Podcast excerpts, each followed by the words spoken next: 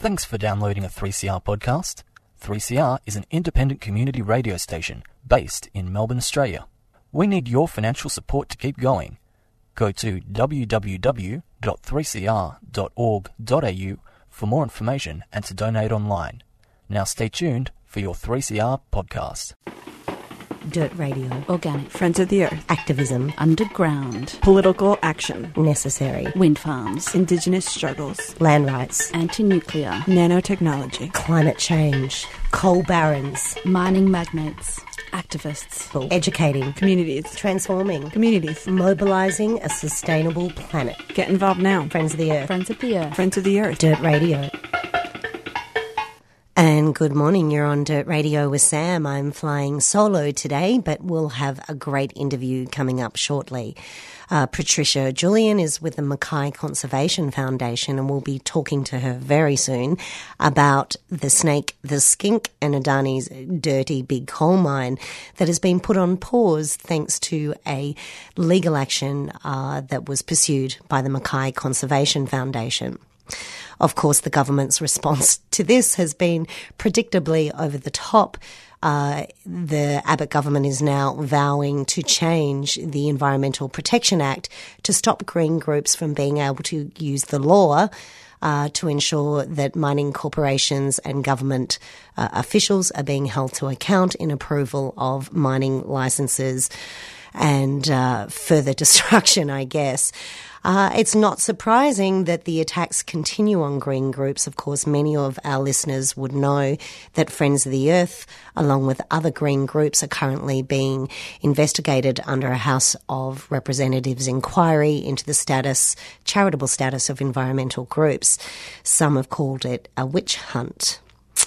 Uh, today, I've just seen an article that came out, I think it came out yesterday actually. Uh, bureaucrats bombarded by thousands of email generated protests from green groups. So uh, it seems that uh, apparently the government is now also upset because uh, members of the public, through their support for green groups, are uh, participating in democracy by clicking on petitions, letters, writing submissions for inquiries, and it seems to be overwhelming the bureaucrats. They've had to be diverted from their usual activities uh, to deal with a swarm of letters. Uh, for example, the Courier Mail states that Adani's Carmichael project alone generated 14,000 submissions. Uh, they're a little bit upset because some of those uh, submissions were actually uh, submitted via Green Group's online petitions uh, and templates. Of course, there is nothing illegal about this, and in most democracies, it would be considered wonderful to see so many citizens participating in something they care passionately about. However, the mining industry is not happy, and as we all know, that means the Abbott government is probably not happy. Um, so, so we um, we're in a situation now where the mining industry has launched a national advertising campaign. Get this. They've launched a national advertising campaign accusing green groups of being job killers. They took our jobs, uh, while the federal government has vowed a war on jobs. Like, that doesn't even make sense. What did they mean they vowed a war on jobs to stop environmental stalling tactics? Apparently, in uh, modern Australia, the law is only for government officials and corporations. The Queensland Resource Council boss Michael Roche said Queensland's reputation as a mining state was suffering and companies were acutely aware that to start a mine would require a five year struggle against red and wait for it, green tape. So what's going on in this country? Uh, effectively, they are trying to change the law because they didn't do their job properly. So we're going to talk to Patricia now about what that exactly means. Hello, Patricia, are you there? Yes, I'm here. Hi, thanks for coming on today. Uh, so, Patricia, I've just been, as you probably heard, talking about the fact that the government is now and the mining industry are starting a national campaign against green groups for uh, collectivism, for emailing petitions through. So, you know, the attacks are never ending. Uh, and I know that they certainly came out attacking after uh, the great win that you guys had. I just want you to take us back and explain to us how did this court case come about and what actually happened? Oh, it goes way back. Um, I put in comments on it, the on the terms of reference for the EIS Mhm. years ago, and um, and then that goes through um, a review process. It's given to the to the mining company, and then they produce an EIS in response, and then we get it only get 20 business days to comment on it. So um, when we got um, the government's uh, okay of the approval, we asked for a statement of reasons because there were various issues we were concerned about that we didn't think had been addressed.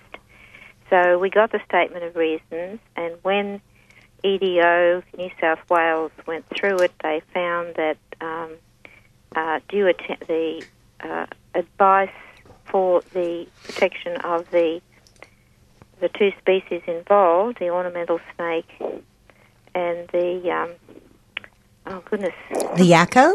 the yakka skink? Sorry, Yep. uh, they had not been uh, addressed Right. uh, in the documentation presented to the minister. He hadn't seen that. So apparently they had been addressed by the bureaucrats, but the documents were missing in the in the statement of reasons, and it looked as though the minister hadn't seen them or addressed them. Right. So in that in that case, the federal government realised their mistake, the, the department, and um, uh, asked the judge to withdraw. So let me get this right. They, the federal government realised that they'd made an error. Yes. They hadn't considered all of the information and asked um, for the for the case to be put on pause. Is that Yes, yes, yes. So? You know, this is quite extraordinary then, and quite a political and ideological attack for the government to then come out and claim that your your case was somehow vexatious and a pattern of behaviour by crazy, you know, radical green groups. Yes, it's very extreme on their part, isn't it? Mm, it's extraordinary. Yeah. I think it's got more to do about being seen to create jobs in an upcoming election. You know, Mm. both major parties will want to be seen as as the important job creators. So I don't think it's got a whole lot to do with us, really. Yeah, so let's just put that um, myth to bed as well about the jobs.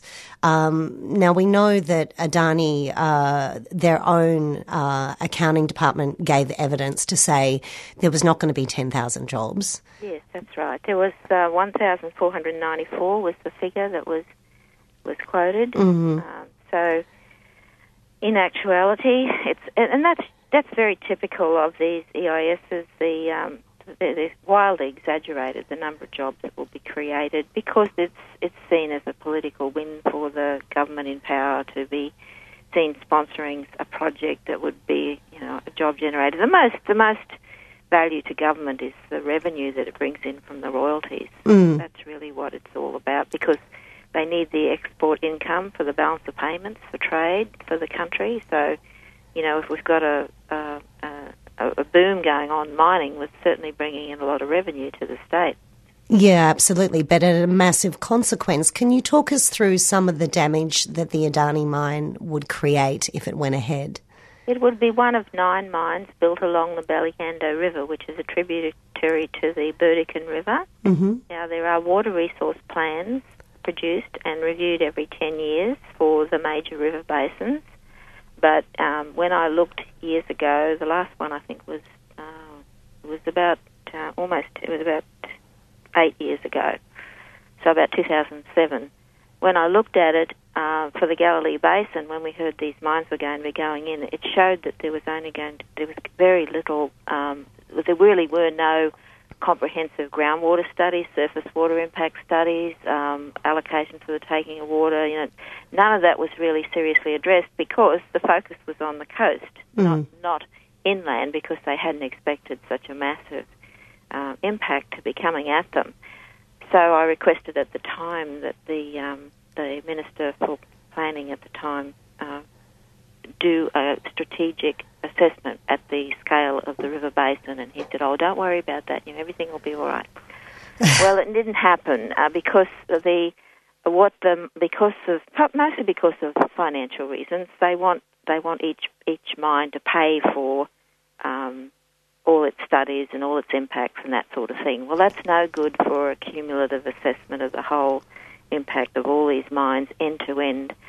Um, the Adani mine alone stretches would stretch 50 kilometres. Wow. So they would they would mine and then backfill, mine and then backfill, and in the end you'd have a massive void at the end. But um, so there's all of the groundwater impacts. The the ba- the um, river basin itself sits on the eastern edge of the Great Artesian Basin, so there were all kinds of concerns because they'd be going down some, at some depth to mine these. Um, you'd have to get rid of the overburden, and then you go down to the layer of coal that's most profitable, and you remove and take that. So, So, for, for those people that don't understand, the Artesian Basin is like a massive underground. Uh, the biggest one in the world. It's a big, big, huge underground aquifer. yeah, yeah, and, and and if that gets if that gets poisoned, you're talking about a huge chunk of inland Queensland. Well, groundwater is the lifeblood for the inland country, inland areas, because they, they don't have much rain. Mm, So it's as simple as that. Take that away, forget about anything else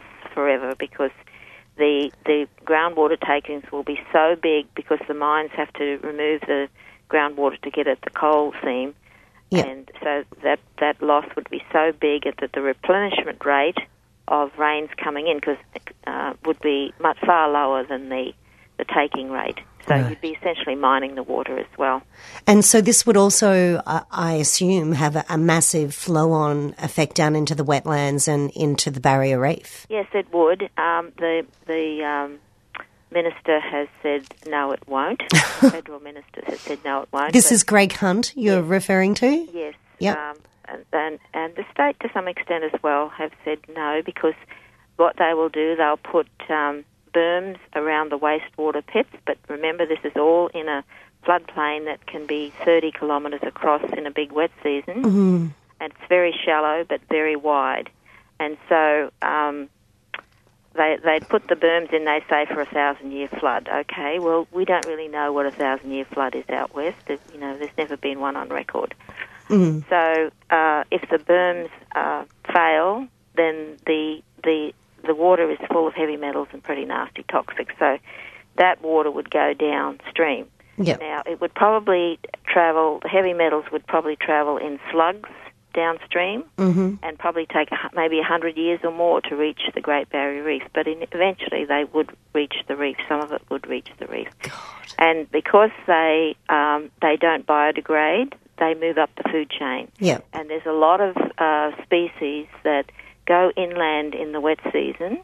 They're nomadic species, and they feed in those in those uh, Burdekin wetlands. It's a huge productivity area in the wet season for uh, nomadic wildlife, and they're not there ever there in significant numbers, so they've got no protection under the EPBC Act. Wow. Okay, so we've we've got pretty much um, also a company that has a, a very dodgy record in terms of environmental protection uh, in in India, from what I understand as well. Yes, there was a, a port that they built where they, without permission, basically went and cleared out the mangroves, Mm-hmm. and the community that lived there that relied on the mangroves for a living um, was was destroyed, basically. Yeah. Wow. Yeah, and they did. Yeah, there was it was a huge area that was cleared. Yeah, yeah. There's also been discussion uh, coming through from Indian officials that they're actually looking at not supporting new coal in India itself. They want to be independent financially. They want to reduce the high cost of imports, Mm-hmm. which we all do in, in every country, and uh, they want to develop their own coal-fired power stations and mines. That was the idea, but within uh, five years, I believe they were not going to be importing coal. That was the goal. Whether they reach it or not is another matter. But um, they were also going to expand considerably on renewables, which are now cost competitive with coal. So Yeah. um, the future just, just just doesn't look good for um, imports of um, Australian coal in the long term. Maybe thermal coal, but but certainly not. I'm sorry, maybe um, coking coal, which they use in steelmaking, but not not the thermal. Yeah. So where where are we at now with this case? Because I know we were all so over overjoyed when we saw that there'd been a pause button, and you know I loved. I, I'm assuming you've seen First Dog on the Moon's uh, cartoon take on this, where he has the skink and the snake talking. Um, you know, it's such a beautiful story. But where are we at? It's we're not out of the woods yet in terms of stopping this dirty, disastrous deal. Which, by the way, I believe once the Galilee Basin is fully opened up which Clive Palmer, I understand, has a stake in, um, it will produce as much emissions as the UK per year? Um, uh, the, the mines in the Galilee Basin, I think it's 710 million tonnes a year, and I think Australia was 410 million tonnes a year. To give you some idea of the extent of these emissions, and don't forget, the, the Queensland government is allowing each mine that wants it to have a um, coal-fired power plant, a conventional coal-fired power plant, not a carbon capture and storage coal-fired power plant, Right. Uh, associated with them. So there'd be emissions from those also, and we have some um, wetlands of national significance there. The um, Buchanan, Lake Buchanan to the north, Lake Galilee a bit further south Mm-hmm. of uh, Adani. So um, I'm looking at the China Stone mine EIS at the moment, and they they want to um, they want to uh, have a coal-fired power station, conventional power station as well. Right. So um, yeah, long term. Um, Where so where are we at with Adani? I, I understand that they, I mean, you know, there's Adani, been Adani can't get the funding. Well, that's what I was going to say. My understanding is, and, and I must um, also um, give a shout out to Market Forces and the work of divestment campaigns of 350 and the general community, Right, right. Um, keeping up the pressure on big banks to really divest from this, these kind of projects. So there are now 12 banks, major banks, uh, both overseas and here, that have said we're not going to touch this. So they're $17 billion short or $18 billion short of funding. Are they able to reapply for um, for the mine to go ahead without that funding? No, um, they they can still get all of their environmental improvements in place. Right. And you, you think of Gina Hancock's mine at Alpha. Mm-hmm. She inherited that from her dad. That's how long these things sit in place. They Yeah. can be resurrected. We call them zombie projects because they can rear their head down the track years and years later. Um, so you can see how wedded to mining the state is. It's got a long history of mining. It's, it's produced a lot of wealth for the country and for Queensland. But the thing is, we're now in a situation where we've got uh, where we, we'd be doing a large contribution to the carbon time bomb that we've got for global warming, and so it's time to be realistic and, and take all of that into account. So what do you, what do you see happening for the future of the ornamental snake and the skink? Do you think that they're safe? No, they're not. We don't have a system in Queensland for comprehensive, uh, ongoing environmental monitoring. Um, there is a there was WWF worked on a a recovery plan under the federal legislation for reptiles in the Galilee Basin. It was around. They put out a report around 2007 and said, you know, enumerated all the threats, including mining, uh, and there was supposed that was supposed to underpin funding for research and um, protection programs, and it's never happened to this date, in spite of us asking for it. And every time I've done a submission on the mines in the Galilee Basin, pretty much nearly all of them affect the oriental, sorry, the ornamental snake. Uh, so there you go. And the, the skink itself um, is usually found in riverine habitats, you know, riparian areas next to the rivers. And this these mines will be mining all along uh, the river system, Right. or even within it. Uh, the alpha mine will be within it. They're doing they do what they call river diversions, and they're quite massive in some places. And the long term impacts of them have never been studied. There's a lack of research and monitoring and reporting, especially to the public. Um, any any monitoring that the mines do uh, is their information. They do a, they can do a monthly report on their air quality, for example, and send it into the state government, but um, um, the public doesn't have access, the right of access to that information. Yeah, so that- there's a lot of reform and changes that need to be done to, for the public to regain trust Mm. in such projects, and they're really massive projects. In, anywhere in the world, they take a very long time to get through. Yes. It's no surprise that they're taking a long time. Yes.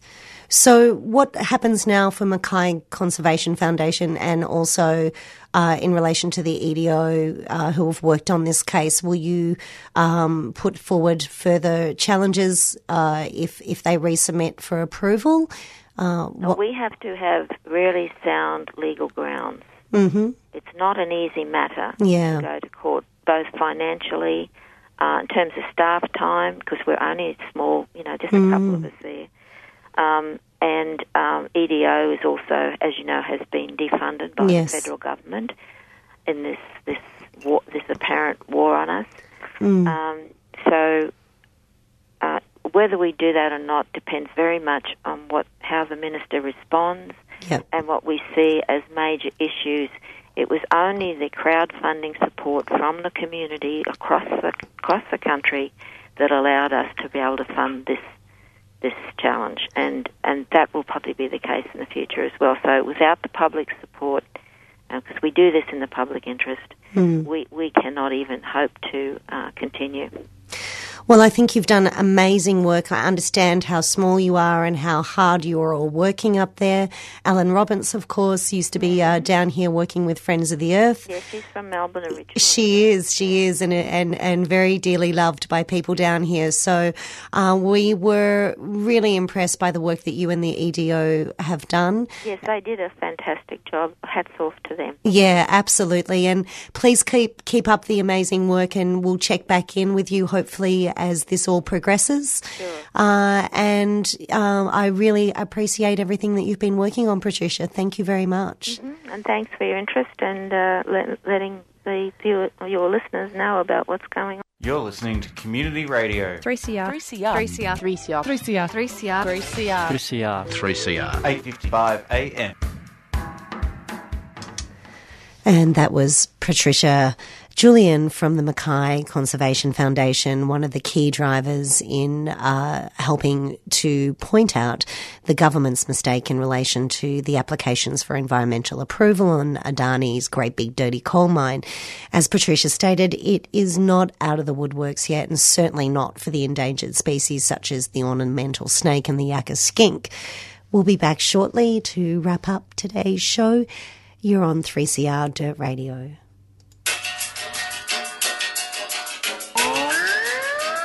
The Melbourne Street Medics need your help. On Saturday, the 18th of July, when we took to the streets against Reclaim Australia, Victoria Police pepper sprayed the crowd. We treated more than 100 people, and we're asking you to donate to help restock our kits and train up new medics. We believe in empowering people to fight for a better world.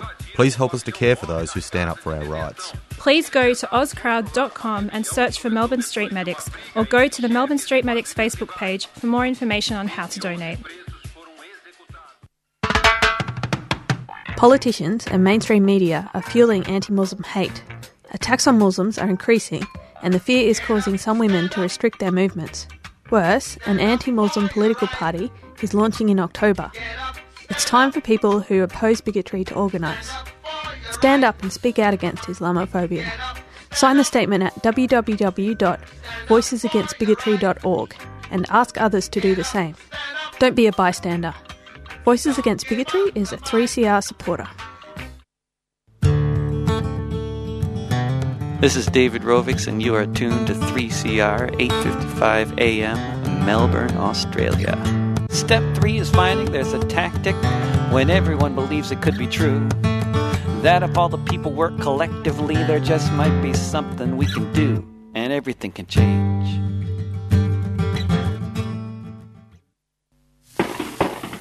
It's time to roll your sleeves up and get your hands dirty with Friends of the Earth. Dirt Radio. That's right, you're on Dirt Radio. I'm Sam, and this is a Friends of the Earth sponsored show.